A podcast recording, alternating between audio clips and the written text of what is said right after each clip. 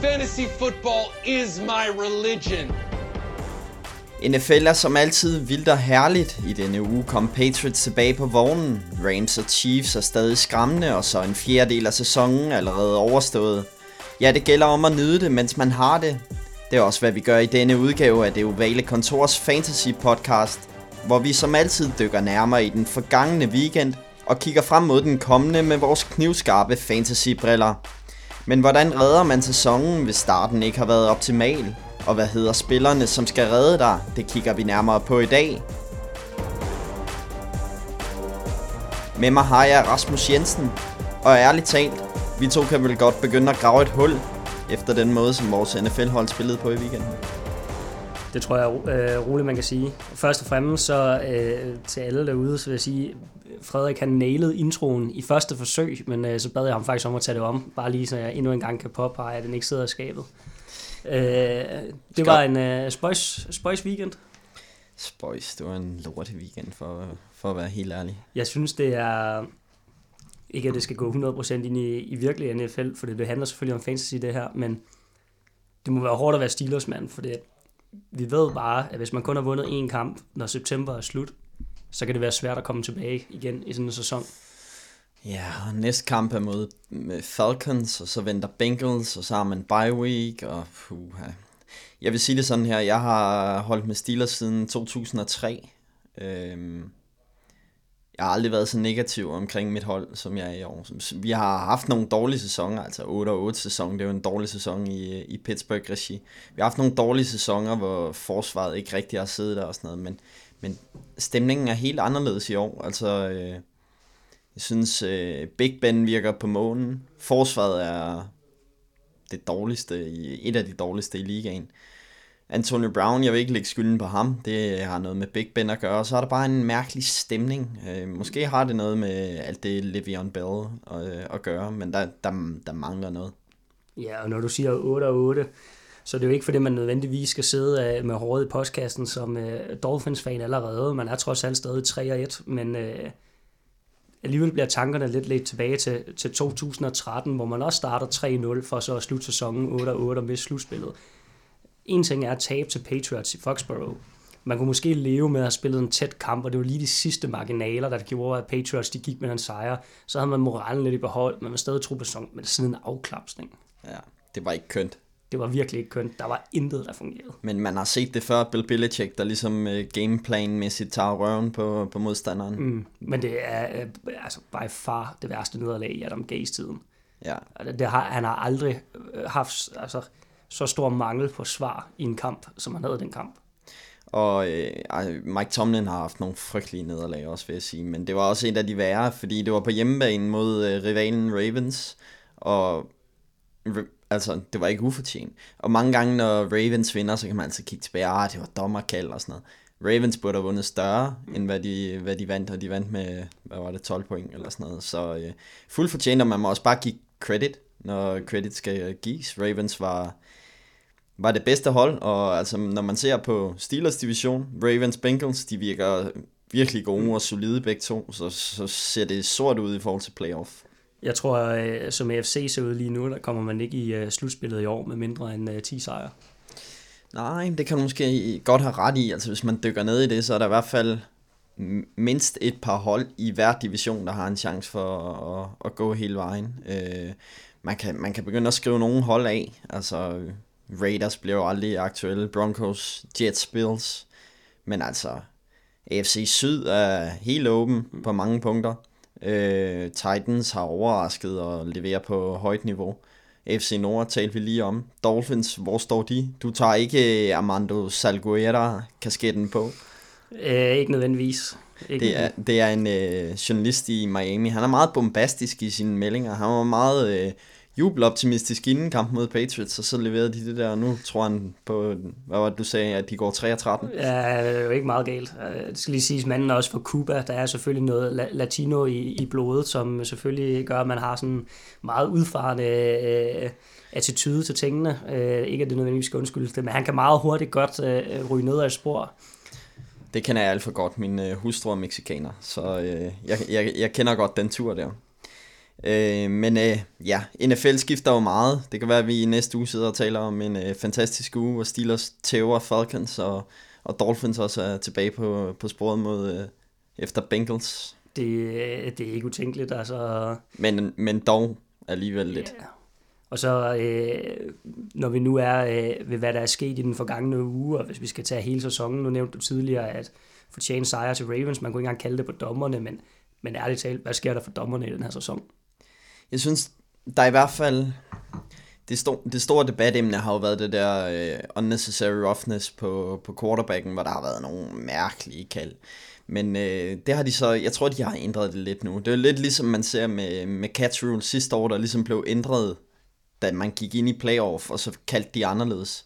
I øvrigt noget, der ramte Steelers. Men uh, nu, nu, jamen altså, der var mærkelige kald. Browns Raiders kampen, der var to forfærdelige kald, hvor Browns øh, blandt andet har en øh, first down, der reelt set giver dem sejren, hvor, hvor Booth Review, hvor de i New York vælger at se på spillet og, og omplacere bolden uden at have klart bevis for det. Som, der skal være uomtvisteligt bevis for at ændre et kald, og, og det havde de ikke på nogen måde. Og så var der også et andet play, hvor Derek Carr fumbler bolden, hvor de kalder forward progress. Så hvis jeg var Browns fan, så som jeg sagde til dig, så havde jeg smadret fjernsyn. Det, øh, Ja, og så var der øh, mandagskampen i går, fjerde kvartal. Øh, øh, Broncos er foran Chiefs. Det kan være Chiefs første nederlag i sæsonen. Chiefs de er på en 3. og 7 situation. Playklokken er tydeligvis løbet ud. Altså det er to sekunder playklokken løbet ud. Og så konverterer de 25 yards. Ja. Der bliver ikke kaldt noget. Nej. Og det, det er sådan nogle små ting der. Men det er selvfølgelig også en svær sport at være dommer i, for der er så mange regler. Det, det er bare det der, det må næsten ikke gå hen og blive kampafgørende kald, sådan noget der, med så kort tid, to minutter tilbage i kampen. Ja, men øh, det blev det. Øh, lad os komme videre, fordi vi har et pakket program i dag. Vi kommer til at kigge på trades, vi kommer selvfølgelig til at kigge på waveren, vi skal også kigge på matchups. Vi finder ud af, hvordan man redder sæsonen, fordi lige pt, der er mange hold, måske i fantasy-perspektiv, i en virkelig god situation, men der er også nogen, der er på røven og vi finder ud af, hvordan vi får vendt det rundt. Øhm, så lad os tage hul på det. Først og fremmest vil jeg sige, øh, husk at følge med ind på googleklud.dk. Der er alt, hvad en NFL-fan øh, kan ønske sig. Alle nyheder, skarpe analyser og en masse fantasy-artikler også, som Dynasty 2544 laver for Google Klud. Desuden skal du også huske at tilmelde dig ind på pix.dk. Vær bedre end alle de andre danskere til at vælge ugens vinder uge for uge og så kan du være den heldige, som vinder en tur til USA for at se NFL. Hvem vil ikke gerne det? Der er også DM i Fantasy, Daily Fantasy inde på lynholdet.dk.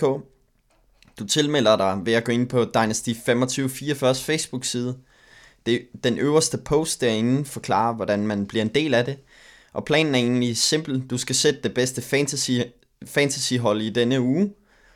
Og øh, hvis du gør det, så vinder du hele puljen. Der plejer mindst at være 700 kroner, man kan vinde og det koster altså kun 20 kroner at være med uge for uge. Og til sidst så skal du selvfølgelig også abonnere på Det Ovale Kontors podcast. Udover denne elskede fantasy podcast, det siger jeg med, med farvede briller på, så kan I også øh, høre nørderne fra Det Ovale Kontor, som hver uge klæder dig på til weekendens kampe. Men lad os bare tage hul på det, vi altid tager hul på. Nyheder. For der er som altid skader. Fra et fantasy-perspektiv, når der er nyheder, så er det ofte skader, man taler om. Og øh, det var en hård weekend for Titans. Der røg, øh, der røg nogen med i faldet. Lad os bare starte med den mest uheldige, Tyler Eifert. Ja. Han, han bliver altid skadet. Tyler Eifert bliver altid skadet, og en af de ting, jeg faktisk lagde mærke til, det er, at øh, i et par af de ligaer, øh, jeg spiller i, der var Tyler Eifert ikke engang på nogen rosters, inden, øh, inden ugen gik i gang. Der, der er faktisk mange, der ikke har haft tillid til Tyler Eifert, fordi han bliver meget skadet. Han blev heller ikke draftet særlig højt øh, indledningsvis, da, da de forskellige øh, ligaer gik i gang i år, kan jeg se. Øh, uanset det, så er han stadig en, en tight der kan levere rigtig godt. Og, og nu siger du, ja, det var et tight end mareridt, men jeg vil faktisk sige, at tight end mareridtet fortsætter. Det har været hårdt over for Titans i år. Det er næsten altid hårdt over for tight ends, men altså øh, for jer, der ikke så det, Tyler Eifert for Cincinnati Bengals har jo været meget pladeskadet, og han fik den her utrolig grimme skade, hvor man kunne se på slow, at hans ankel var i modsat retning af, hvad den skulle være. Og han er selvfølgelig done for sæsonen. En anden, der også blev skadet, som altid, Rob Gronkowski. Rob Gronkowski. Ja, ja, han gik pludselig ud. Faktisk så, de indledende meldinger, der kom, det var, at det er, sådan, det, det er ikke slemt, nu sparer vi ham lidt, vi er alligevel så langt foran. Må jeg arrogant i øvrigt. Øh, øh, det er så, hvad det er. Øh, men man kan godt se, at Rob Gronkowski, han havde ikke lige helt den der edge, som han havde på noget tidspunkt i kampen, og han var også småskadet op til kampen. Kan man stadig blive ved med at stole på Rob Gronkowski?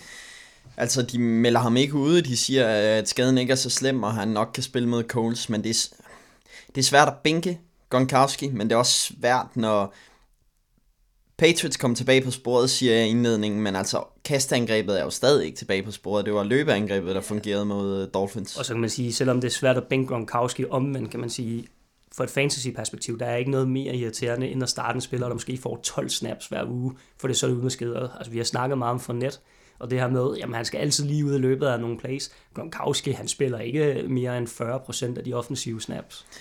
Vil du starte Gronkowski mod Colts? Jeg er ikke sikker. Altså, øh, faktisk så vil jeg sige, at øh, der er andet materiale hos øh, Patriots, man måske skal begynde at se på, altså se mod på, på tight positionen men igen, det er måske også lidt at definere det her tight end mareridt, vi er i fantasy lige nu. Hvem er det, man rent faktisk kan stole på? For vi er nede og snakke anden, tredje, fjerde tight ends på de forskellige hold. Og hvem er det lige, der får bolden? Du skal pludselig på nuværende tidspunkt ikke ind og kigge på, hvem der måske har grebet mest, men hvem der faktisk spiller flest øh, offensive passing plays. Øh, hvem bliver rent faktisk brugt på receiver-ruter, i stedet for bare at blokere, og hvor mange snaps får det, det er meget rigtigt at undersøge, når man skal, skal finde en tight end til sit fantasy-hold. Vi skal jo give gode råd, og hvis jeg skal give godt råd omkring Gronkowski, men kort uge, de spiller altså allerede torsdag. Selvfølgelig siger Bill Belichick, at han formentlig spiller, og måske spiller han også, men han skal jo holde Coles i snor. Altså hvis han siger, at ja, Gronk spiller ikke, så gør det, det arbejde noget nemmere for Coles. Nu er Coles nødt til at forberede sig på, at han spiller. Jeg er ikke sikker på, at jeg vil starte ham i, i den her uge. Det afhænger af, hvem... Altså, man har sjældent en god tight end på bænken, men øh, hvis du har en god tight end på bænken, eller bare en middelmåde, så vil jeg nok overveje at, at bænke Gronk i, i den her uge. Ja, og jeg melder mig egentlig lidt sådan, øh, i samme båd. Altså, egentlig ligger der faktisk rigtig mange af de her, som sagt, anden og tredje tight ends, øh, der stadig er ledige i de forskellige ligaer øh, på de forskellige øh, sites, så, så der er egentlig masser, man kan gå ud og hente. Øh, hvis man snakker Miami Dolphins, så er der sådan en som øh, Mike Gesicki er utrolig ledig. Hvis man snakker Steelers, så sådan en som Vance McDonald, overraskende nok utrolig ledig. Der, der er masser af ledige Titans øh, rundt omkring, som, som man kan få fingrene i. Den vil jeg også starte over Gronkowski. Ja, nu snakker vi ikke waiver endnu, men altså Vance McDonald, han er den nye held i Steelers. Mm. Han havde den der stiff arm mod Buccaneers, og han lavede et lignende play mod... Øh, øh mod Ravens her i weekenden. Han, han han er the hot hand, så hvis han er led i din liga, så vil jeg samle ham op. Lige uh, Tyler Eifert, vi glemte at nævne. Erstatningen af Tyler Croft, umiddelbart for Bengals. Jeg ved, yeah, du har ham på... Det kommer vi lidt ind på senere, for det, uh, det er det faktisk ikke. Nej, de har en også... teaser. Og, jamen, det, det kommer vi ind på senere. Øh, O.J. Howard er ude i 2-4 uger. Ham var der meget hype omkring ja. for Buccaneers, men han blev så skadet. Ude i 2-4 uger. Erstatningen af Cameron Braid. Ja, han kunne være, han kunne være en mulighed.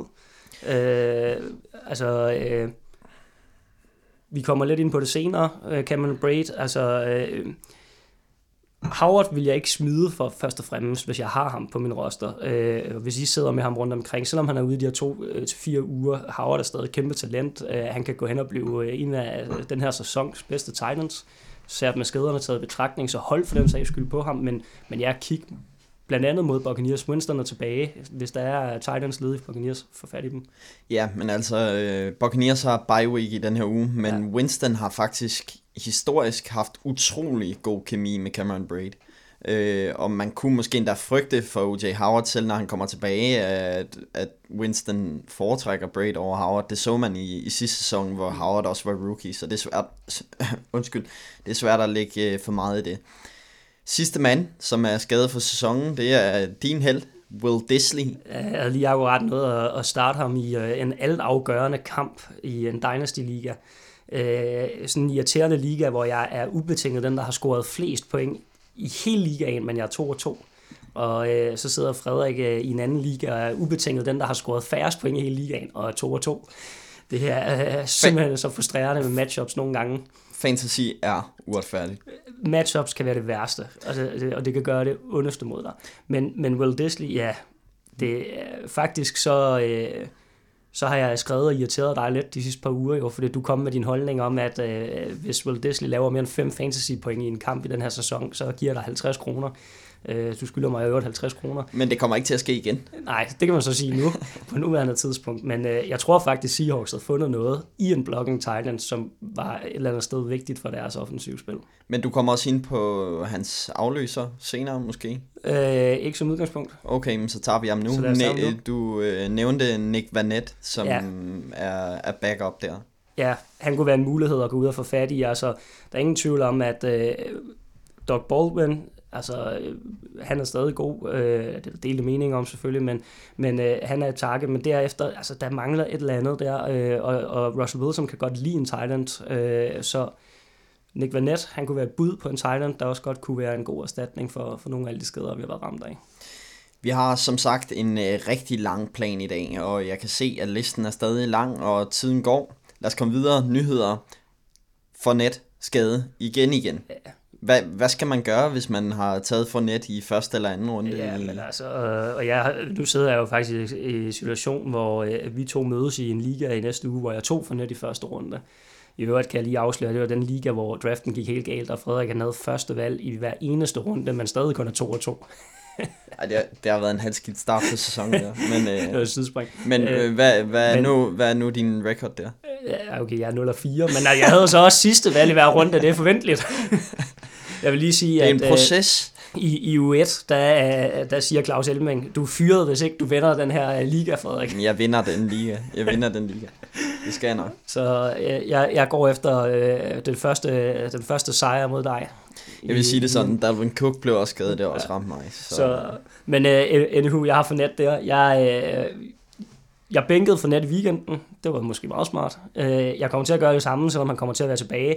Men jeg har stashet ham til at sige, okay, skulle jeg nu gå i slutspillet af årsagelige årsager, så, så er der stadig en mulighed for, at for net kan gå hen og blive en værdifuld spiller senere hen. Det kan han, men lad os sige det sådan her. Fordi jeg gjorde selv fejlen i den liga, hvor jeg har for net. Jeg startede ham i den her uge. Fra nu af, så starter man ham ikke, før han har spillet en hel kamp uden problemer. Nej, det er også sådan lidt, jeg ser på det et eller andet sted. Øh, men det, der er så ambivalent et eller andet sted, det er, at man ved jo, okay, hvis han tager tøjet på og er klar til kampen, så er han uden tvivl altså oplagte valg. Han vil altid være running back one, og det bliver ikke committee, og det bliver ikke altså, noget med at variere det og sådan noget. De går med for net, og han er så integreret en del af deres angreb, både i løbespillet og i kastespillet, at et eller andet sted, så, altså, det er jo også bare den kamp, hvor det hele fungerer, hvor han ikke bliver skadet, altså har man mange point der. Men, warning, hvis nu, fordi det plejer de at melde ud, er for net er klar igen og sådan noget. Lad være med at stole på det, indtil han har spillet en hel kamp. Den, er- den, den er, det er en meget god tommelfingerregel. Øhm, T.Y. Hilton blev, blev også skadet i, i den seneste kamp, og øh, Coles mener, at han, eller melder ud, at han formentlig er ude i torsdagskampen mod Patriots, hvilket er en klar svækkelse. Jeg kommer også ind på en øh, spiller, man kan samle op, øh, som i stedet for T.Y. Hilton senere øh, fra samme hold. Så kommer der, det her det er uge 5, vi øh, tager hul på. Det betyder, at der kommer en del tilbage fra karantæne, den klassiske 4 ugers karantæne. Mark Ingram, Ja, altså, øh, nu talte jeg jo faktisk lidt om i uge 2 eller 3, øh, hvorvidt man overhovedet skulle øh, sidde og holde Ingram på sin roster, fordi at, øh, altså, hvor meget kommer han egentlig til at få med Alvin Kamara, der er, bare, altså, er så hot. Øh, du kan ikke være i en radius af 100 meter fra ham, uden at brænde dig. Altså, øh, øh, den mand er vanvittig. Altså, øh, kudos til folk, der har taget ham i første runde. Og især hvis man har taget ham over nogle andre oplagte stjerner, som Elliot eller lignende, for han er bare hot. Men jeg tror egentlig ikke nødvendigvis, man skal udelukke Ingram. Øh, man så det egentlig også sidste år. Det var jo ikke, fordi Kamara var dårlig sidste år, men Ingram lavede faktisk masser af fantasy point, så der kan sagtens være noget i det. Øh, jeg har set, at han har trænet lidt på, på det lokale high school, hvor øh, han holder til for ligesom at holde sig i gang med paddings og så videre. Han må jo ikke træne med professionelt, når han har den her karantæne. Skal han holde sig væk fra, fra professionelle fodboldaktiviteter. Så han har holdt sig lidt i gang, men hvor meget gang har han holdt sig? Du vil selvfølgelig ride den varme hånd. Og... Ja, der skal noget rust af. Og så tror jeg, at i sidste sæson var det meget 50-50. Øh, måske lidt mere til Camara mod øh, slutningen af sæsonen. I år bliver det max 75-25. Ja. Altså det bliver meget mere Camara. Selvfølgelig vil de øh, give ham nogle pauser, men selvfølgelig vil de ikke, det er måske ligaens mest produktive running back, PT, selvfølgelig vil de ikke tage noget fra ham. Nej, man kan sige, at det eneste, der kunne være interessant, øh, og det så man jo også lidt også mod slutningen af sidste sæson, det er, at øh, hvor, hvor ofte kommer de til at køre med to running backs. For det, øh, Kamara også er så farlig i kastespillet, at altså, der er en sandsynlig mulighed for, at England faktisk får masser af snaps, og, og er inde på banen også, for de netop kan køre uh, run-pass options og uh, fuldstændig snyde modstandere. Og Saints har også kørt meget med Taysom Hill, deres uh, tredje quarterback, som er meget utrolig mobil, en spændende, spændende type. Var det ham, der returnerede et kick-off på Ja, han har også returneret, og han har blokeret nogle field goals og sådan noget. Han, han kan alt, den mand. Uh, og han har også floppet på vores Madden-hold, men uh, det er sådan en anden ting. Uh, men det kunne godt tænkes, at England kommer ind og tager nogle af de snaps væk, fordi han har spillet faktisk overraskende meget på, på offense, Taysom Hill. Og det kan godt ske, at England kommer ind og, og, og tager den rolle, som, mm. øh, som, som han har, han har bestridt. Ja, det er slet ikke utænkeligt. Julian Edelman kommer også tilbage. Skal I redde Patriots cast offense? Starter du ham mod Colts? Jeg havde faktisk tænkt mig at spørge dig mod slutningen, men, øh, men øh, nu spørger du så mig. Nej, det gør jeg faktisk ikke. Så har jeg resten af programmet til at tænke over, om, øh, om jeg vil gøre det. Men øh, det er i hvert fald spændende, at han er tilbage. Øh, og øh, det er et våben, som de mangler. Det er et våben, som de mangler. Øh, jeg kunne se på Twitter efterfølgende Josh Gordon øh, sige, at øh, han har aldrig været så glad i et offense, og så glad for at spille fodbold igen, som han var efter kampen mod Dolphins. Han greb kun to bolde, men, øh, men han kom ligesom ind, han var med, og han havde øh, altså to egentlig ganske udmærkede catches. Øh, så, så de har fået et våben nu, Josh Gordon. De har stadig Chris Hogan, Julian Edelman. Nu kommer vi måske tilbage i en situation, hvor de rent faktisk har noget at sprede det ud imellem, som gør, at de bliver lidt mere farlige på offense men som faktisk kan afføde lige så meget til nogle af de andre receiver, og nok mere til dem i starten end, end nødvendigvis Edelman. Det kan sagtens ske. Den sidste mand, vi taler altid om ham, du vil have ham i den sorte bog. Seneste nyt er uh, Le'Veon Bell.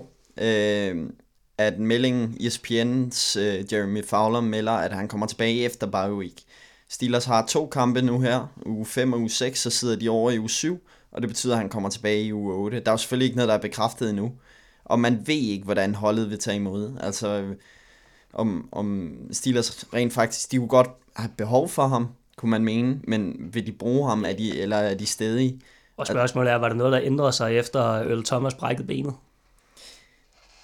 Ja, meldingen kom jo faktisk efter det med Earl Thomas. Øhm, ja, den er stadig svær med Le'Veon Bell, men jeg synes, den sidste melding gør, at hvis du har ham på holdet, så, så bliver du nødt til at holde ham nu. Og øh, der er også pludselig en trade-værdi i ham, øh, fordi efter den her weekend, jeg har været sådan meget øh, stedig, at vi kan klare os uden øh, Le'Veon Bell og sådan noget, men efter den her weekend, så synes jeg, det var tydeligt, at Le'Veon Bell er, er savnet, fordi uden Le'Veon Bell, så ligger hele ansvaret på Ben Roethlisberger, og det kan han ikke løfte. Men hvis Le'Veon Bell kommer tilbage, så, så tvinger det hold til at være mere opmærksom på, på mange flere forskellige ting, fordi han både er god i kastespillet og, og selvfølgelig i løbet. Jeg vil i hvert fald sige det sådan, hvis du har Le'Veon Bell, og hvis du har taget ham i første runde, nu har vi anbefalet at trade ham væk og cut ham og sådan noget, men hvis du ikke har lyttet til, til os, så, så hold lidt på ham endnu. Men ja, det er svært at blive klog på. I næste uge kan der komme nye nyheder om, at... Ja. Yeah. I den sorte bog med ham. Ja, lad os bare sige det. Men øh, det bliver i hvert fald spændende at se med, med ham. Lad os gå videre til nogle waiver pickups. Det vi alle sammen glæder os til, selvfølgelig. Selvfølgelig. Øhm, vi fik faktisk en besked fra Nikolaj D. Sørensen, som siger, at han er med i en 16-mands liga. Han vil foretrække, at vi kigger lidt på, øh, på de dybere også, altså på, på dem, som han rent faktisk kan samle op. De fleste af os er jo med i 10- og 12-mands ligaer hvis man er med i 16-mands liga, så er der ikke meget ledigt på markedet, så vi har også gravet lidt dybere, men øh, du kan måske nævne den, øh, den første, du har kigget nærmere på, man skal samle op. Jeg har, jeg har virkelig gravet dybt. Jeg, jeg gravede så dybt, at jeg faktisk endte med til sidst at sidde og kigge på practice squad spillere, der potentielt kunne blive promoted øh, til aktive rosters, for virkelig at grave dybt. Så, så det, det er så meget, øh, jeres feedback betyder, så kom endelig med den. Men øh, jeg har i første omgang valgt at holde mig til øh, tre spillere, som faktisk næsten ikke ejet i nogen ligaer, men som højst sandsynligt er nogen, man har hørt om, og man kan gå ud og samle op. Nu startede vi ved Titans, og vi snakkede om uh, Tyler Eifert, hvor Frederik lige kort nævnte, at uh, Croft nok er den umiddelbare erstatning. Men det er han ikke.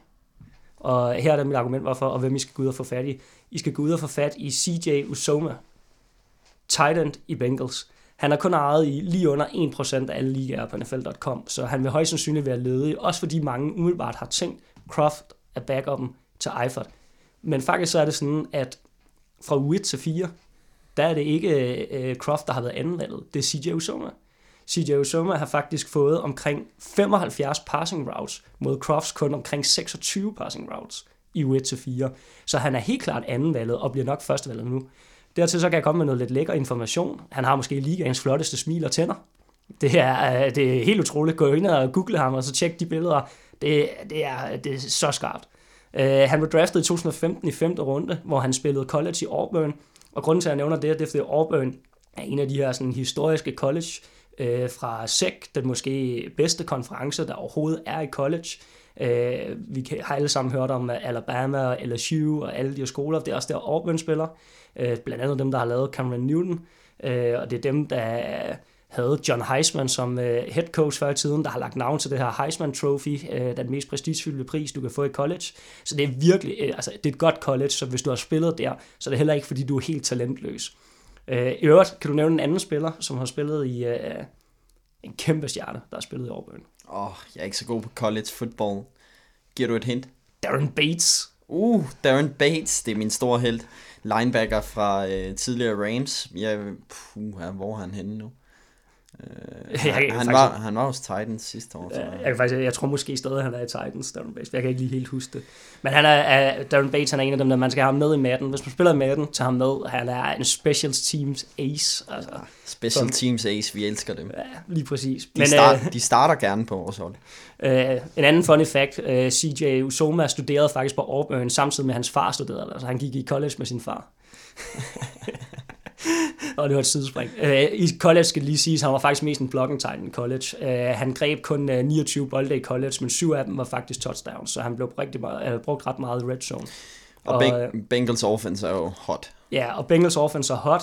Uh, han har grebet syv bolde i år for 74 yards og et touchdown, som sagt. Han har fået de her 75 passing routes, så han vil blive brugt i kastespillet, og i, og i min optik, han er den naturlige erstatning for Tyler Eifert. Det har du ret i. Lad os øh, komme videre. Øh, jeg tager en af de mere oplagte, men han er ledig i alle ligaer. Stort set. KKQT fra, ja, udtalelsen, den, den tager jeg ikke på min kaffe. Han er fra øh, Houston Texans rookie. Han havde en han havde sin første kamp, han har været ude med, med skade i, i starten af sæsonen, men havde sin første kamp for, for Texans, og havde en monsterkamp. Og øh, jeg tror, Texans offense skal nok holde sig hot resten af sæsonen med Deshaun Watson, der ikke er bange for at kaste den dybt. Øh, DeAndre Hopkins tager en hel masse opmærksomhed. Will Fuller, når han så ikke er skadet, tager også opmærksomhed. Og det åbner altså op for ham her. Så øh, gå ud og hente ham med det samme. Det kan være, at han allerede er væk, når I lytter til podcasten, fordi han bliver en af de hotte og samler op i den her uge på, på waveren. Du har skrevet en mere. Hvor gik han i college Åh, oh, Lad være med at teste mig der. Jeg finder ud af det, mens du... Øh, Nej, øh... det er lige meget, det er lige meget, for det, øh, jeg er heller ikke helt sikker på den næste. Jeg er kun, jeg er kun semi-sikker. Men øh, nu er jeg jo kendt for, for at tage et, øh, et homer-pick øh, hver uge, så det vil jeg gerne fortsætte med. Øh, og det her det er en spiller, som faktisk øh, kom lidt bag på mig, var ledet så meget, for har egentlig været rimelig produktiv i fantasy allerede. Men øh, Bert Wilson, Albert Wilson, wide receiver i Miami Dolphins. Grunden til, at jeg valgte at tage en wide receiver med, er, fordi jeg sad lige og kiggede på mit fantasyhold den her uge, og jeg mangler virkelig hjælp på wide receiver. Jeg er så tynd på wide receiver i alle ligaer. Det, det er virkelig ikke der, jeg er stærk. Hvorfor kan jeg godt lide Albert Wilson? Jamen det kan jeg i virkeligheden godt, fordi at han blev hentet til Miami i free agency fra øh, Chiefs, øh, som erstatning for Jarvis Landry sammen med øh, Amandola. Øh, og han har egentlig ikke været sådan den mest produktive øh, spiller i Chiefs. Øh, har haft sådan noget enkelt, men har været brugt en del på returns og sådan noget også. Men jeg kunne virkelig godt lide ham, fordi Adam Gaze, som er en af de her øh, lidt yngre og meget offensive, kreative øh, head coaches, han var dybt, dybt forelsket i Albert Wilson, da free agency gik i gang, og bad Mike Tannenbaum om at gå all in for at få Albert Wilson, fordi Albert Wilson både spillede quarterback, wide receiver, running back, cornerback og special teams i high school og college. Han har spillet stort set alle positioner, og Adam Gase satte sig ned og kiggede alt det her tape igennem, fordi han kunne se en mulighed for pludselig at åbne op for en masse trick plays med Albert Wilson. Vi så det mod Raiders. Vi så den her øh, øh, uh, handoff til Gore, end of round til Albert Wilson, pass til Jakeem Grant for et touchdown. Altså, der bliver åbnet op for nogle andre muligheder. De har brugt Albert Wilson som running back allerede, de har brugt ham som quarterback, de har brugt ham som receiver. Han havde rigtig gode uge 2 og 3. Han var dødsmål i uge 1 og uge 4. Uh, øh, men han er faktisk på nuværende tidspunkt den 32. bedste wide receiver i ligaen mål på fantasy point. Så, så der er helt klart noget value i ham. Jeg vil sige, han er sådan en spiller, hvis man får fat i ham, og jeg ved ikke, om jeg fik sagt det, men det er kun 1,7% af alle ligaer, han har ejet i. Hvis man får fat i ham, så kun start ham i det rette matchup. Start ham mod et hold, der ikke er lige så disciplineret på defense, som Patriots eksempelvis er. Som man så det mod Raiders eksempelvis. Start ham mod sådan nogle hold, der er lidt mindre disciplineret, for der kan godt komme et stort play ud af ham.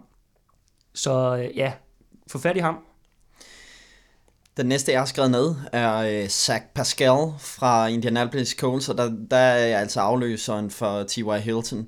Uh, han viste et glimt tidligt i, øh, i sæsonen uh, på, at han havde noget talent, og uh, der kigger jeg faktisk i vores Dynasty Liga, hvor vi har over 50 mand på roster, og han var ledig der, og jeg samlede ham op. Så jeg har ham faktisk på practice squad nu, og nu promoter jeg ham lige om lidt, fordi at øh, han havde en rigtig, rigtig god øh, weekend, Zach Pascal, og han kommer også til at blive en øh, vigtig del af Andrew Locks øh, kastangreb allerede mod Patriots torsdag.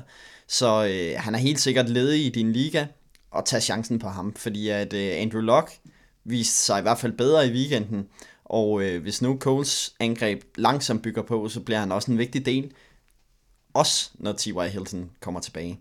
Så øh, det er min anbefaling her. Ja, men du lukker også bare hot. Han er hot, i hvert fald øh, modsat, øh, ja, øh, sidste uge talte man jo om, at han ikke kunne kaste dybe bolde og sådan noget, men øh, han tog i hvert fald revanche mod øh, Houston Texans. Jeg vil ikke bare sige, at han er tilbage. Lad os sige det. Lad os sige, Lad os sige at han er tilbage.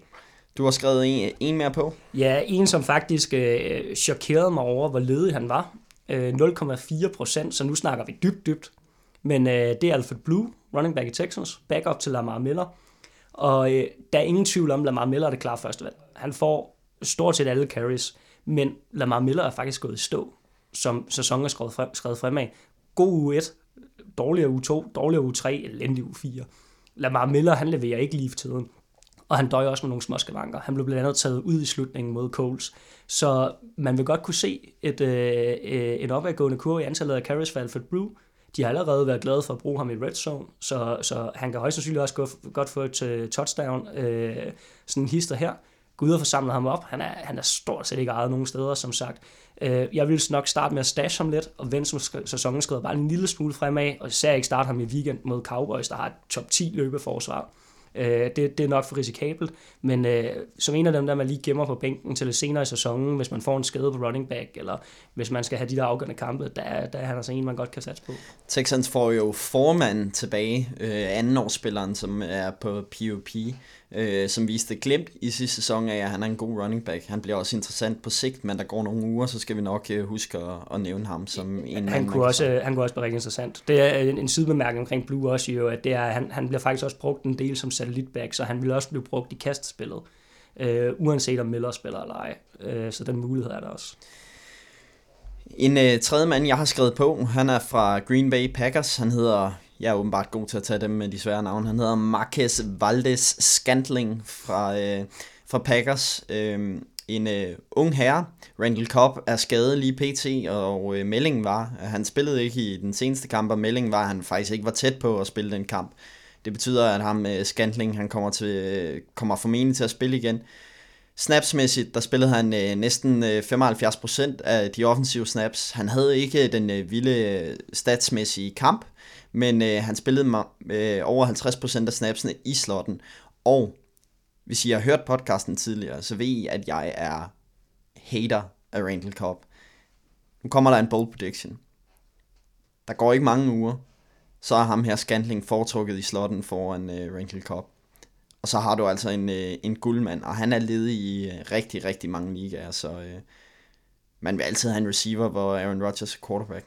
Jeg kan, jeg kan toppe din bold prediction, for det, jeg sagde faktisk det her til en anden i går. Jeg tror på Randall Cobb, han bliver traded inden trade deadline 30. oktober. Ja, spørgsmålet er, jeg vil ikke trade for ham i hvert fald. Nej, men der er hold, der, der kan bruge noget wide receiver. De har Geronimo Allison, de har Vasquez Scandal. Øh, det er et svært navn. Skandling. Sk- Scandling. Scandal. Scandal lyder bedre. Lad os, lad os holde det der. Øh, og så har de selvfølgelig Devonta Adams. Så de, de har faktisk tre gode receiver, som kan gøre Randall Cobb fuldstændig overflødig. Altså. Og de har flere unge, der, der venter de to rimelig mange receivers i, i draften i år, så øh, der er i hvert fald pres på Randall Cobb bagfra. Øh, nu har vi jo taget tre hver, men øh, jeg har skrevet et par stykker ned, som jeg lige vil nævne hurtigt, uden at gå i dybden. Nick Chubb havde en øh, rigtig god uge, øh, blev taget i anden runde af draften for Browns running back. Jeg tror, at det er et spørgsmål om tid, før Nick Chubb han kommer ind og tager flere carries fra Carlos Hyde, så det er en running back, man skal stashe på sit roster. Didi Westbrook havde en øh, rigtig god uge, øh, viste glemt af sit talent allerede sidste år, og hvis han tager det der ekstra skridt op, så øh, kan han godt blive en, øh, en top receiver. Og så er han øh, endnu en stor Madden-stjerne. Ja, også det. Øh, Problemet er selvfølgelig Blake Bortles, men han har vist øh, sig bedre, end øh, hvad han har gjort tidligere år. Så har jeg skrevet Taywan Taylor fra Tennessee Titans. Richard Matthews blev cuttet af Titans, og det er Taywan Taylor, der har taget den rolle. Han havde ni targets i øh, den forgangne uge, og øh, man taler om, at Titans offense måske kan blive mere og mere hot, øh, når, når de ligesom får bygget på. Han havde over 70 yards. Det er altså en øh, spændende spiller. Så har jeg Michael Gallup fra Dallas Cowboys, en øh, rookie. Jeg er lidt skeptisk omkring øh, Dak Prescott. Han havde en god weekend, men øh, hvis han, han har ingen våben, sådan reelt, man kunne håbe på, at Michael Gallup var en af dem, der tog skridtet op. Han havde i hvert fald sin øh, bedste uge, både snapsmæssigt og også øh, statistisk i weekenden. Så har skrevet Curtis Samuel. Han blev taget i anden runde af Carolina Panthers sidste år egentlig som running back, men agerer også øh, receiver. Han er receiver i fantasy sammenhæng.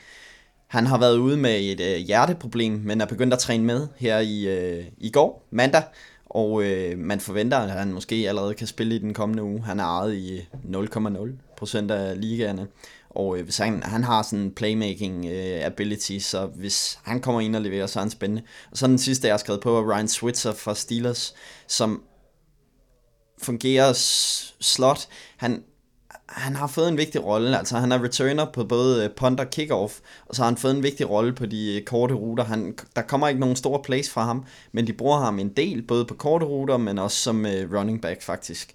Så rent pointmæssigt, der er i hvert fald noget i, i Ryan Switzer. Vi skal videre. Det skal vi. Vi skal videre.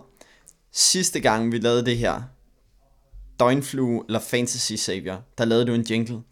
Men jeg kan ikke huske, hvordan den var. Kan du måske gentage den? Ja, og jeg er faktisk lidt i tvivl om, jeg selv kan huske, hvordan den var. Og der er ikke nogen, der har skrevet ind og tilbudt jingles. Det er jo også lidt skuffende. Altså, og det ligger et pres på dig nu? Ja, det ligger et pres på mig. Men det var noget med, at du startede med at synge for. Bam, badam, badam, bam, bam, bam, bam, bam, dun, dun, dun, flue eller fantasy savior.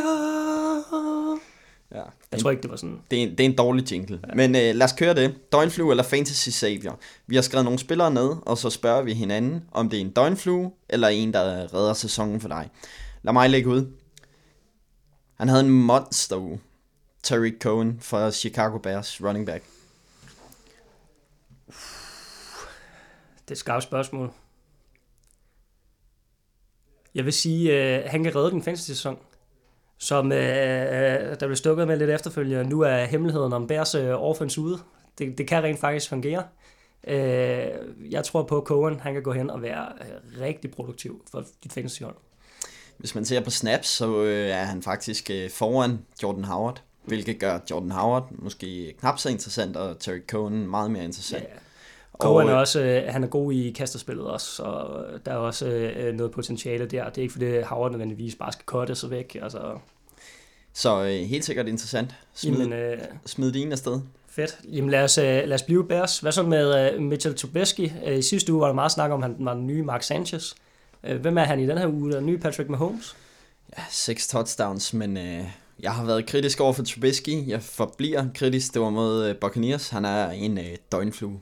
Du siger simpelthen, at han er en døgnflue? Ja, det siger jeg. jeg. Hemmeligheden er ude. Jeg tror ikke på Trubisky. Hemmeligheden er ude. Han er, en døgnflue. han er den nye Mark Sanchez. Lad være med at samle ham op. Jeg ved, at han, øh, det ser interessant ud, at han hentede over 40 point i øh, fantasy i den her uge, men øh, Ja, han er utrolig ledig. Ja. Øh, virkelig ledig. 4% eller sådan noget. lad være med at røre ham. Jeg har skrevet øh, John Brown, wide receiver for Baltimore Ravens.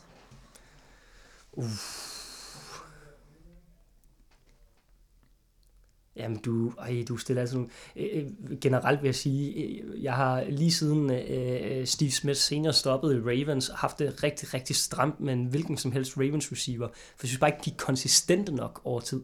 Altså, øh, jeg- havde øh, det største main crush på Jerry Macklin også, og tænkte, nu er han der bare, han er klar, der, men der, der var ikke konsistens, der var heller ikke med øh, Mike Wallace, og jeg siger sgu, han er en døgnflue. Altså, jeg tror ikke på, at de er konsistent receiver i, i, Ravens, lige meget hvem det er. Om så de hentede Julio Jones, ville han have en god uge, og efterfølgende en dårlig uge. Altså. Alright. Det er Joe Flacco, der er problemet.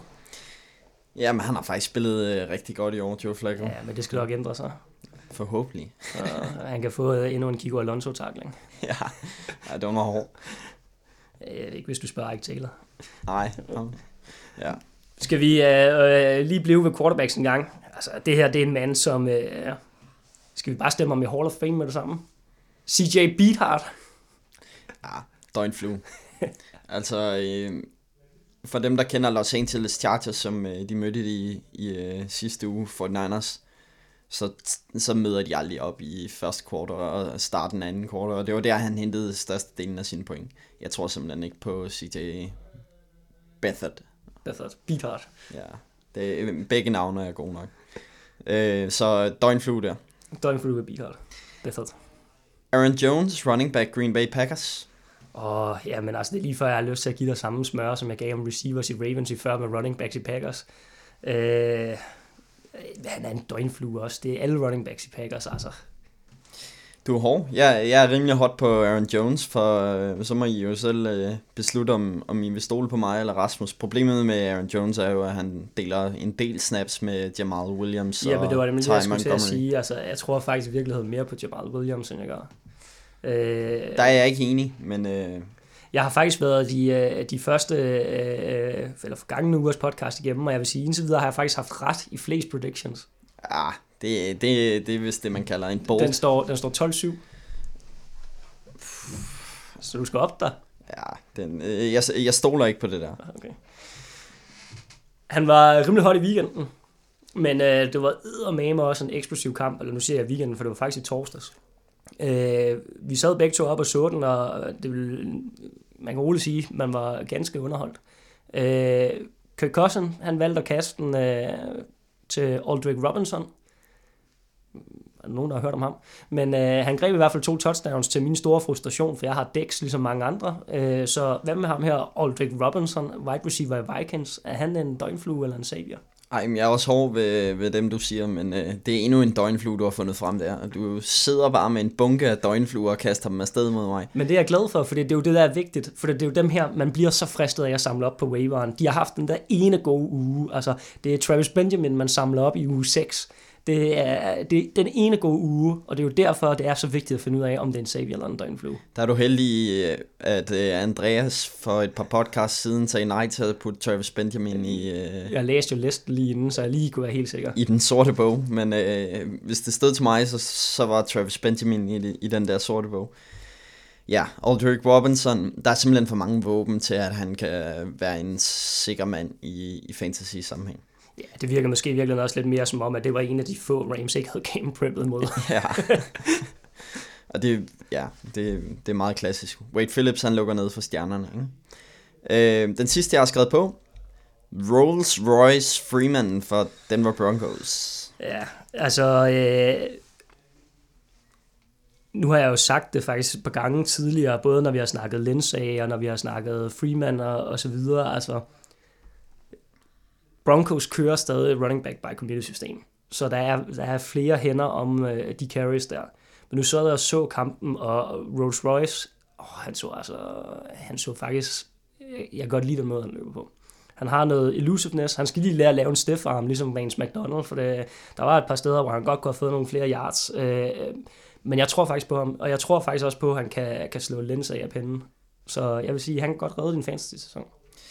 Helt enig. Rolls Royce, han så fremragende ud i, i uh, mandagskampen, som, uh, som vi også sad og så. Vi, ja. får, vi får set nogle natkampe nu. Du skal også snart være far. Du, du træner til at blive far. Jeg ja. træner på, jeg alle bliver ved med at sige, at du får ikke noget søvn. Så tænker jeg, så er jeg egentlig rimelig, er rimelig godt trænet uh, igennem uh, 15 år med NFL, og øh, der var også lige sådan nogle, øh, du ved, de der teenageår, hvor man altid skal eksperimentere med mærkelige ting, så begyndte jeg at se NHL også, og, og øh, det var så lidt en, en misser. Øh, ishockey er rigtig sjovt, eller så international ishockey. En, NFL, det vinder bare over alt andet. Ja, det gør Lad det. os nu bare være enige. Men øh, du har vel også timet graviditeten med, at den falder lige her midt i NFL-sæsonen, så du har en undskyldning for at se alle nattekampe. Ja, ja, ja, uden tvivl, altså, og det var planlagt. Faktisk så øh, øh, var der en, der spurgte mig, øh, er, det ikke, er det ikke et år for sent? Altså, havde det været et år tidligere, så, øh, så havde du jo øh, haft barselsårlov både når øh, VM i fodbold og Tour de France og sådan nogle ting, og det kan der måske være noget om, men altså, jeg vil sgu hellere øh, sidde øh, og se NFL-kampe til langt ud på natten og have det som undskyldning. Ja, helt enig. Helt enig. Det vil jeg også vælge. Selvom jeg elsker både VM og, og turen. Ja, ja, det er også godt. Min sidste øh, mand til dig, han havde en monster og monsterkamp. Han havde en rigtig god kamp i weekenden, desværre mod øh, mit Miami Dolphins, så det gjorde lidt ondt. Sony Michel, running back i Patriots. Han havde øh, flere rushing yards, end Dolphins havde total off- offensive yards. Ah, det passer ikke. Brock Osweiler kom på banen til sidst og åbnede det op. God garbage point der. øhm, Sony Michel, der er egentlig ikke i tvivl. Han er fantasy saver. Øh, meget anderledes end hvad Patriots normalt gør med running back, så virker det til, at de faktisk har tænkt sig at bruge ham konsekvent mm. som øh, både first and, and second down running back. Han har stadig noget problem med at fungere godt i kastespil, der har de også James White jo, men øh, Sony, Sony Michel tror jeg på.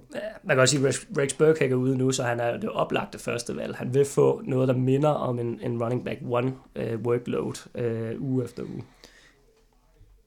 Det var det. Næste point, næste point, næste punkt, øh, som jeg har skrevet noget, det hedder Fantasy Blues.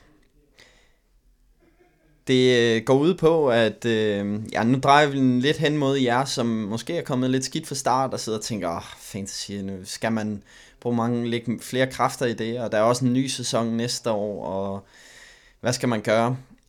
Vi kommer simpelthen med et godt råd hver til, hvad man skal gøre, og et råd til, hvad man ikke skal gøre, hvis man er i fantasy blues situation. Rasmus, vil du øh, lægge ud med et godt råd? Det eller, tro. eller et dårligt råd? Ja, men altså, man kan sige, at det, det, det her det stammer sig egentlig lidt af, at nu sad vi og, og skrev under øh, mandagskampen her i, i nat, og øh, jeg kan jo konstatere, at jeg har et hold, der er 0 og 4 nu, og øh, nogle gange så kan jeg godt forstå, at det måske kan være svært at, at finde motivationen til egentlig at rent faktisk stille sit hold øh, uge efter uge, og sæsonen er jo nærmest allerede slut nu. Men det du absolut ikke skal gøre som fantasy owner, det er at lade være med at gå op i og vinde hver evigt eneste kamp. Der er ikke nogen grund til at tanke den. Det er ikke, fordi du får et højere draft pick næste år i langt de fleste ligaer. Så spil nu uge efter uge, stil det bedst mulige hold, og lad være med at møde op til kampene, for der er ikke noget mere frustrerende, hvis man faktisk sidder og er i infight med et andet hold, som anden fantasy når Det gælder måske en playoff-kamp, og du møder et, et hold, hvor øh, alt er stillet og alt er optimalt, og din værste modstander møder en, der ikke har sat sit hold, har spillere på bye week i en startopstilling og sådan nogle ting. Så lad venligst være med det.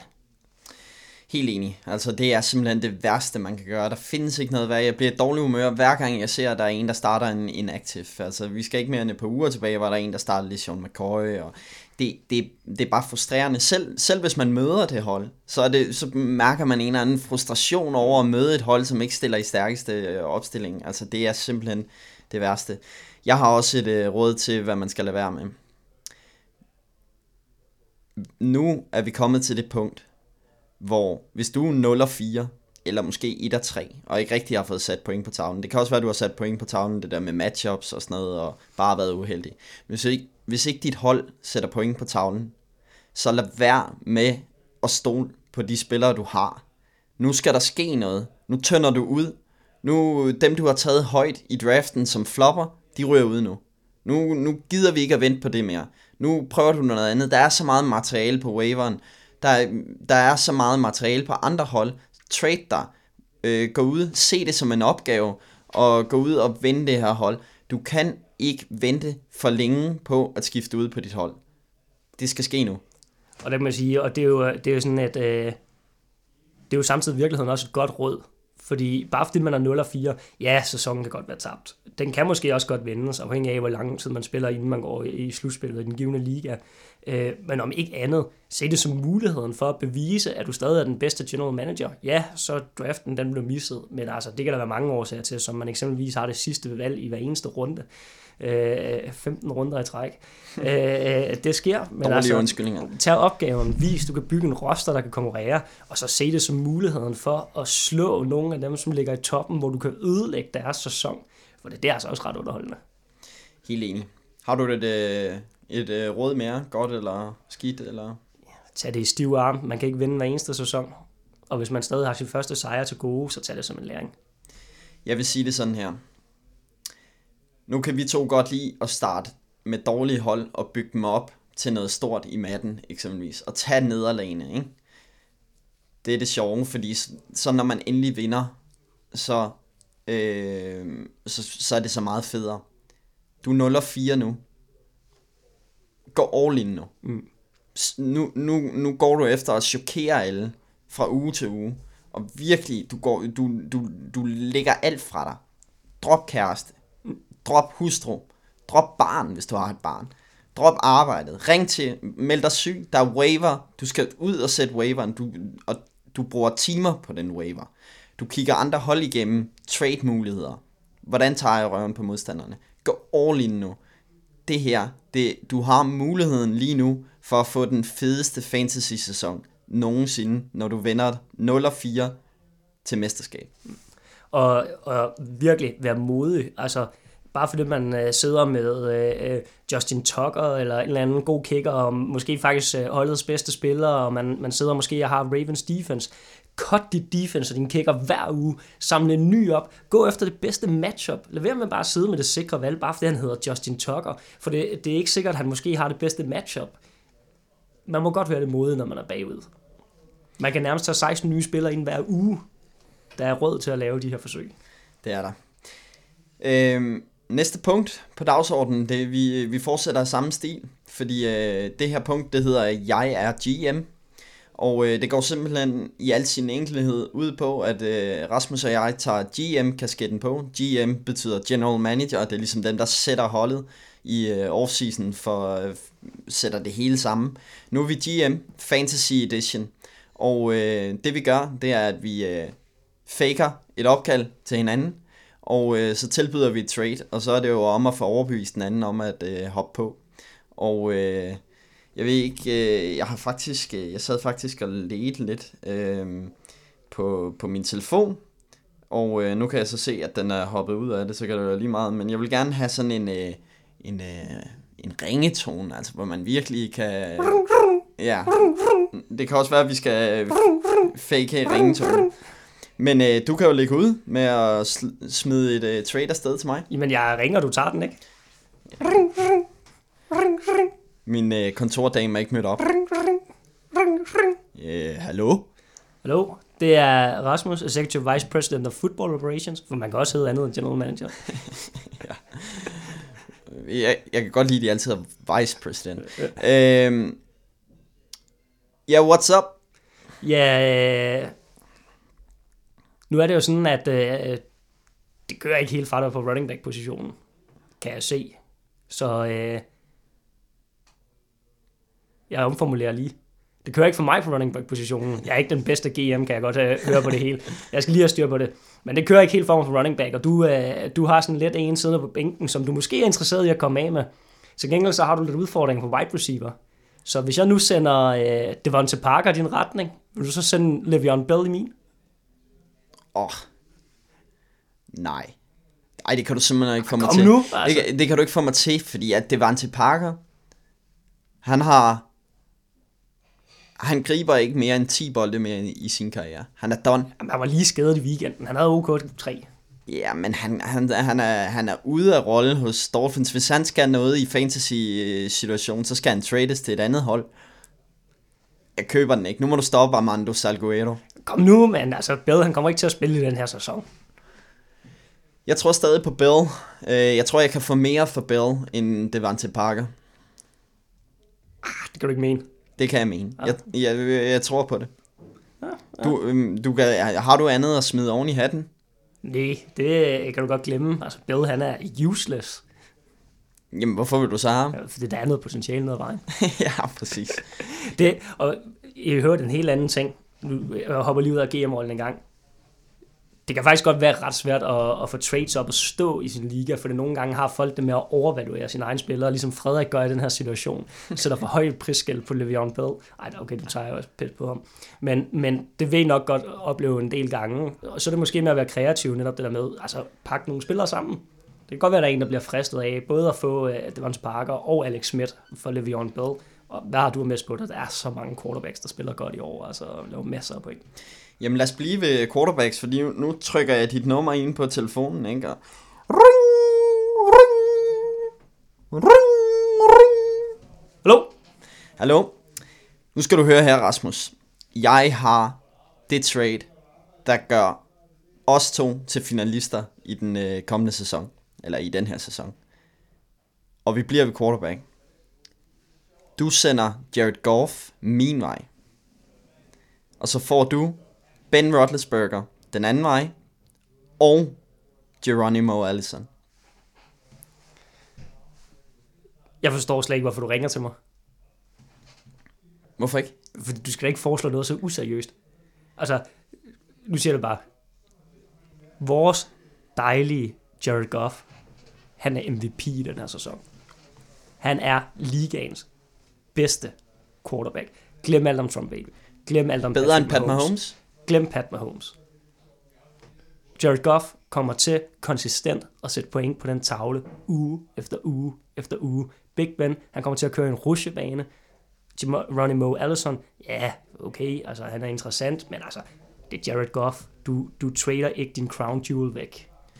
Big Ben har været produktiv i den her sæson. Altså, han fører ligaen i kasteyards. Ja, ja. Og han er startet dårligt. Han bliver kun bedre fra nu af. Ja, det... Jared Goff, han bliver også kun bedre for nu af. Det er det mest Du får, eksplosive. du får Geronimo Allison også. Jamen, jeg er ligeglad med Geronimo Allison. Andet end han hedder Geronimo, det er stadig et ret sejt navn. Ja, Geronimo er et fedt navn. det er ret fedt navn. Jeg sagde, det kunne være svært at trade. Nå, men så du, så du vælger at lægge på der? Nej, men jeg kan komme med... Jo, det gør jeg. Nå, Læg på. Peace. Læg på.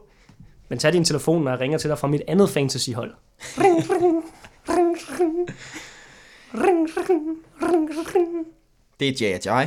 Fedt. Han blevet GM. The Train. Toot. Jeg, er så injury prone alligevel, så øh, jeg, kan, jeg har fået en øh, deltidsrolle som TM. Fedt. Jamen, øh, hvad siger du så til, at øh, når nu du både har Pat Mahomes og Drew Brees på din roster, men du til gengæld er udfordret på running back, hvorfor sender du så ikke lige Pat Mahomes min vej for Christian McCaffrey? Hvorfor vil du have Pat Mahomes, når du lige har sagt, at øh, Jared Goff... Det var et andet GM. det lyder som den samme person, vil jeg sige. Det er ikke øh, Tom Brady, det er Tim Brady, det her. Okay. Og jeg har Drew Brees. Du vil ikke heller have Drew Brees? Drew Brees for Christian McCaffrey. Ja, men grunden til, at jeg egentlig er, at det er jo fordi, det er et semi-trick spørgsmål, hvis nu du siger ja, for det, du har de to i fantasy, og jeg har Christian McCaffrey. og så fucking bror. Ja, det er vores Dynasty Liga. Ja, der er Pat Mahomes lidt mere øh, fremtidsholdbar. Ja. Men hvis vi holder det på... Hvis vi holder det til en etårsliga. Ja. Drew Brees for Christian McCaffrey. Nej, Pat Mahomes for Christian McCaffrey. Nej, Drew Brees også. Jeg er åben for Drew Brees også. En af de to for Christian McCaffrey. Jeg bliver nødt til at holde Pat Mahomes. Jeg, jeg sender Drew Brees øh, din vej for Christian McCaffrey. We have a trade! We have a trade. Oh, they did it. Blockbuster trade. Alright. Så bliver jeg lagt på igen. Nu ringer jeg lige op igen. J.J. han sidder herovre med telefonen. Han trykker nummeret ind. Nej, det er ikke J.J. Det er en anden person. Det er også lige meget. Ring,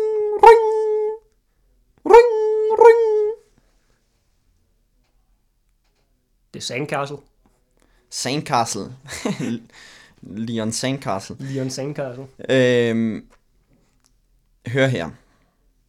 Jeg har Jordan Howard, ikke? Han sidder bare og varmer bænken. Jeg har to, tre gode running backs foran Jordan Howard. Han sidder og varmer bænken.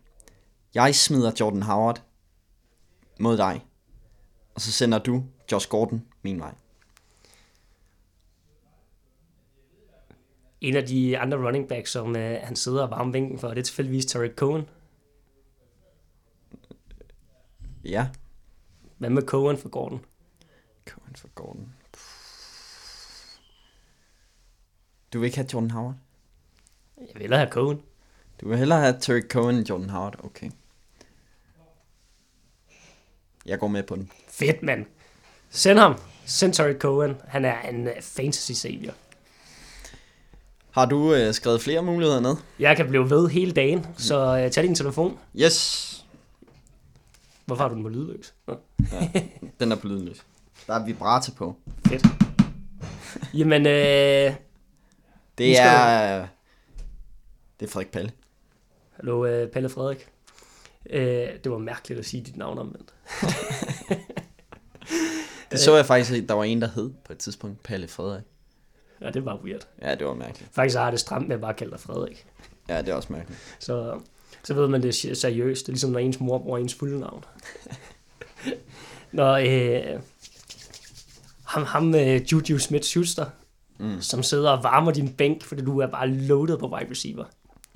Vil du ikke sende ham min vej for Dalvin Cook? Åh, oh, den er svær. Den er svær.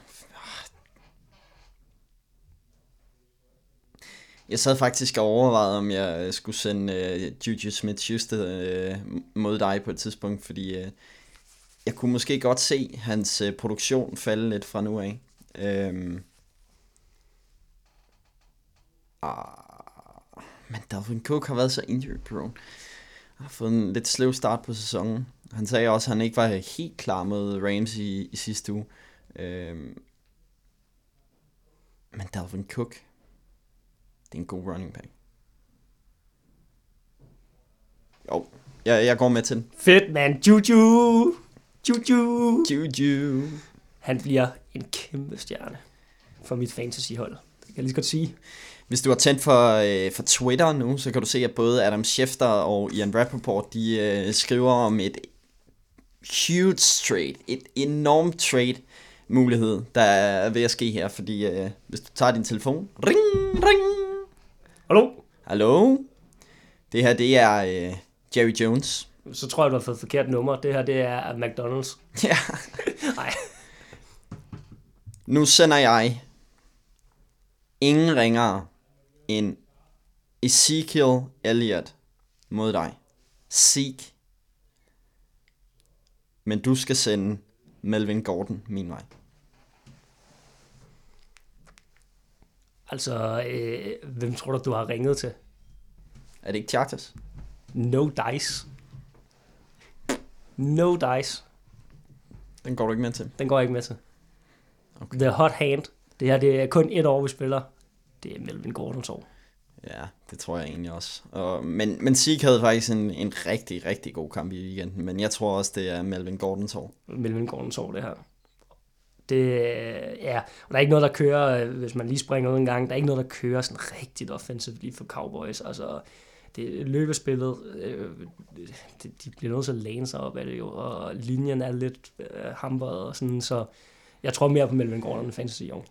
Det gør jeg jo så tydeligvis også, kan man sige. Så det var åndssvagt trade-forslag. Skal vi tage en mere hver? Jamen, øh, jeg kan jo, altså, hvis Ian Rappaport synes, og Schefter synes, det her, det var stort, så, så vent til du ser det her, altså, blockbuster trade, der er ved at ske nu.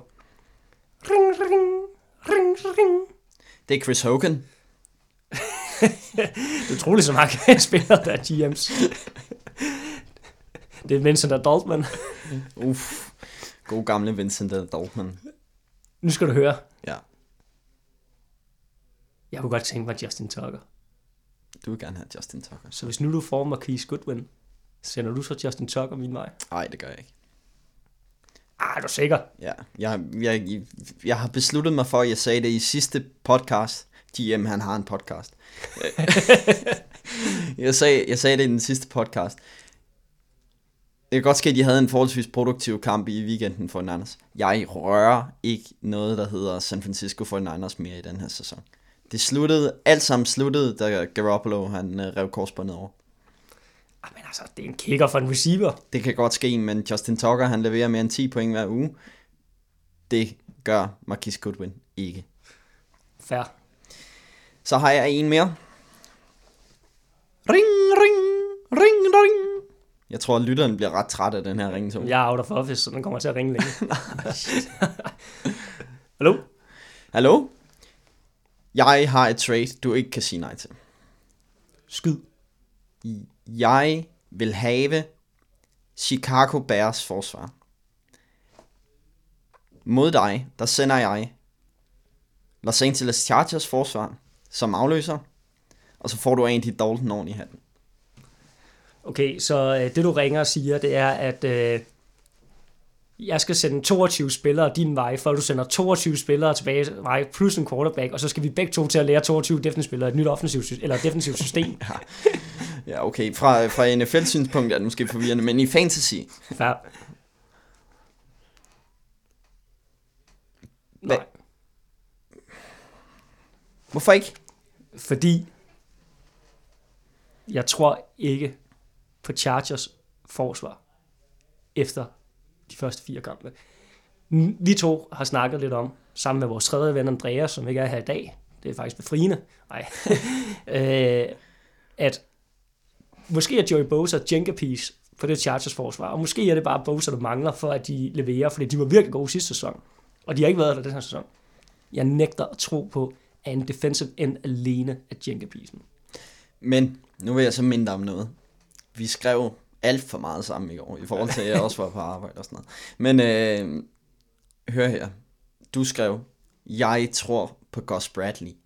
Ja, ja, jeg tror på Gus Bradley. Men han er defensiv koordinator Ja, ja. for Chargers. Men det tror jeg også på, men der er bare et eller andet. Altså om det så er Anthony Lynn, der kulturmæssigt har gjort et eller andet forkert eller et eller andet, det, det kan bare ikke være én mand, der gør, at forsvaret ikke virker. Jeg tror faktisk stadig på Gus Bradley. Og du er, så vidt jeg ved, så er din nye yndlingsspiller, det er Dervin James. Ham sender jeg også med det fly. Han, er, han står selvfølgelig højt på listen, altså, og kan du ikke bare sende Devin James, så kan jeg putte ham på mit forsvar. På Bears forsvar. ja. Ej, jeg tror bare på, at Bears, Bears forsvar, det, det er godt, og det er blevet bedre, og det, det fortsætter med at være godt. Ja, de har også gode matchups de kommende uger, så øh, nu, nu er de selvfølgelig bye week, men øh, efter det, så øh, ja. Jeg vil selvfølgelig også foretrække Bears forsvar over Chargers og Andy Dalton. Nå, det var øh, nok for 10 Det kan være, at vi tager den op øh, senere igen. Det var øh, hyggeligt nok.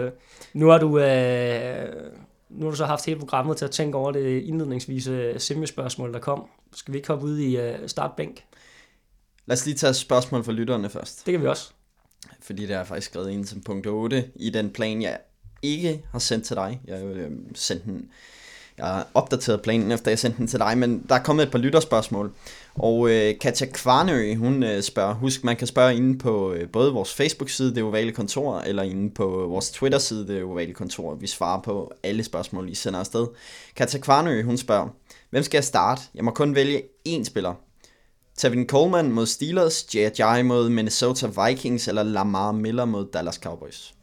Tevin Cole, Coleman, uden tvivl. Altså, øh, øh, der var en Freeman skade. Øh, J.J. er også skadet i øvrigt også, så øh, jeg ved ikke, om han kommer til at spille. Øh, Tevin Coleman, det, er en- det er en no-brainer. Jeg bakker den op. Der er, der er ikke nogen tvivl, også fordi Steelers står over har faktisk været nogenlunde mod løbet i år. Men hurtige running backs, Steelers linebackers, de er simpelthen så langsomme. Ja, og Tevin Coleman kan også gribe bolden ud af backfield, så Ja. Det bliver også ondt mod Han, han bliver en øh, vigtig, Jeg vigtig vil så bare lige sige en ting. Ja. Du nævnte Steelers defense to gange, er den sorte bog. Ja, jeg har også taget penge med. Ja, jeg, vil, ah, det, jeg sad godt og tænkte over det, men ah, nå. Øh, jeg må hellere få smidt penge i. Imens så kan du lige svare på øh, spørgsmålet fra Kasper Svendstrup Hansen. Han spørger, øh, hvad skal han egentlig gøre med James Conner? Han skriver, keep, cut. Øh, trade er jo også en option. Hvad synes du? Uh, keep. Helt klart keep. Altså, det kan godt være, der går rygter om, at Le'Veon Bell kommer tilbage efter bye week, men altså, som det er lige nu, der er Le'Veon Bell ikke tilbage. Jeg ser stadig James Conner som en dynamisk og god running back. Og ja, der er meget, der hviler på Big Ben uden Bell. Uh, det var lyden af penge i grisen. Øh, der er meget, der hviler på Big Ben, ben uden uh, Bell der. Men altså, Connor er stadig en habil, habil uh, running back. Godt matchup i weekenden også mod Atlanta Falcons, ja. som absolut ikke har noget forsvar.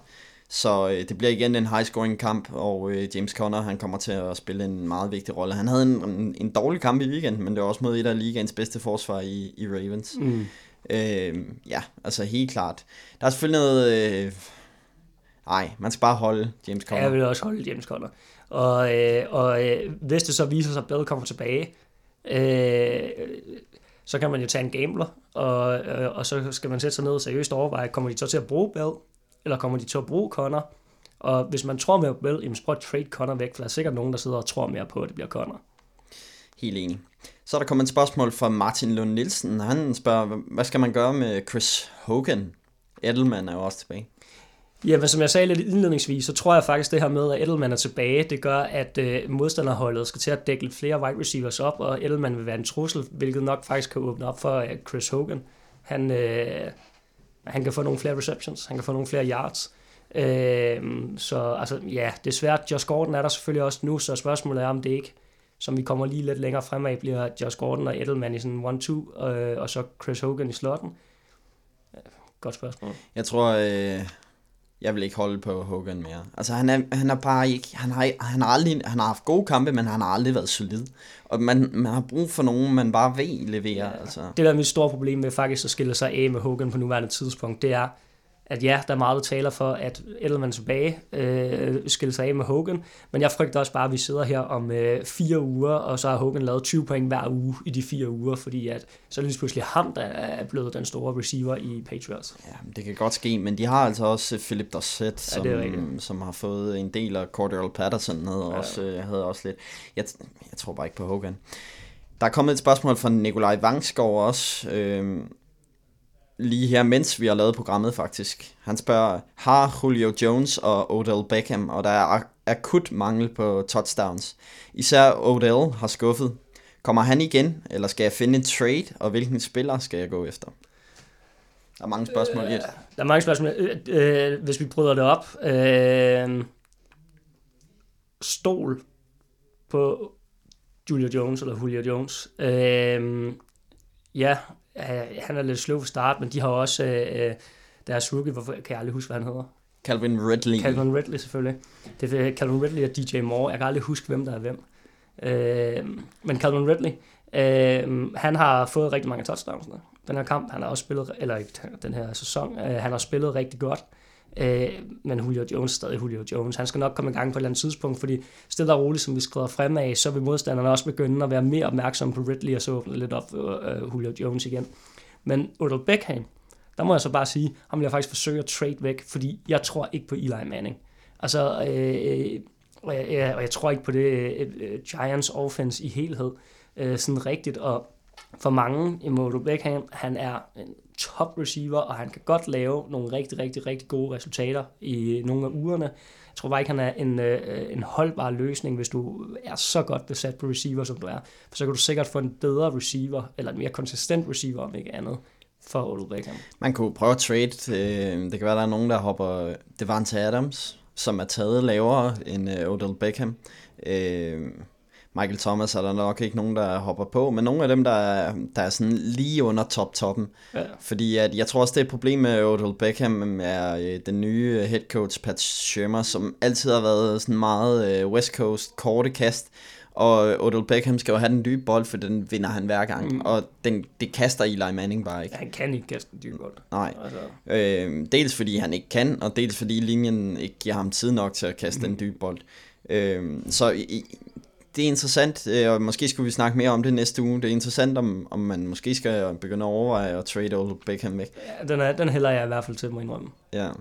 Men altså, man skal jo selvfølgelig have masser der er jo stadig værdi i ham, så det er jo ikke bare for... Nå, jamen, det er også det, der er masser af værdi i ham, og hvis man er tynd på running back, man har Odell og Julio Jones, eller en anden top receiver, jamen altså, så prøv at få en running back i stedet. Øh, og hvis man er godt besat over alt, og det egentlig bare er, fordi man har taget to stjernereceiver, også der så bare ikke helt er leveret, jamen altså, prøv noget med Odell Beckham. Jeg tror, øh, der, der kan sagtens være noget værdi derude. Kaster jeg lige en op. Odell for Juju. Odell for Juju er ikke et dumt valg, jeg sad så lige og tænkte på det før. Øh, øh, men der kunne også være nogen, som... Øh, nu er han selvfølgelig lidt skadet, og, og det kan være lidt, det er faktisk lidt svært at finde ud af, om han spiller eller ikke. Den der tand gør vist meget ondt, men altså Odell Beckham for Keenan Allen, det kunne sikkert også godt være nogen, der har noget på. Ja, Keenan Allen. Men han har aldrig ikke været produktiv endnu. Nej, han har også for småskadet de første fire uger. Så mens vi sidder og taler om Calvin Ridley, så skriver Kenneth Jensen, man skulle tro, det var en live podcast, der han skriver, jeg smed Calvin Ridley efter uge 1 i en keeperliga. og så har han en uh, emoji, hvor han uh, skyder sig selv.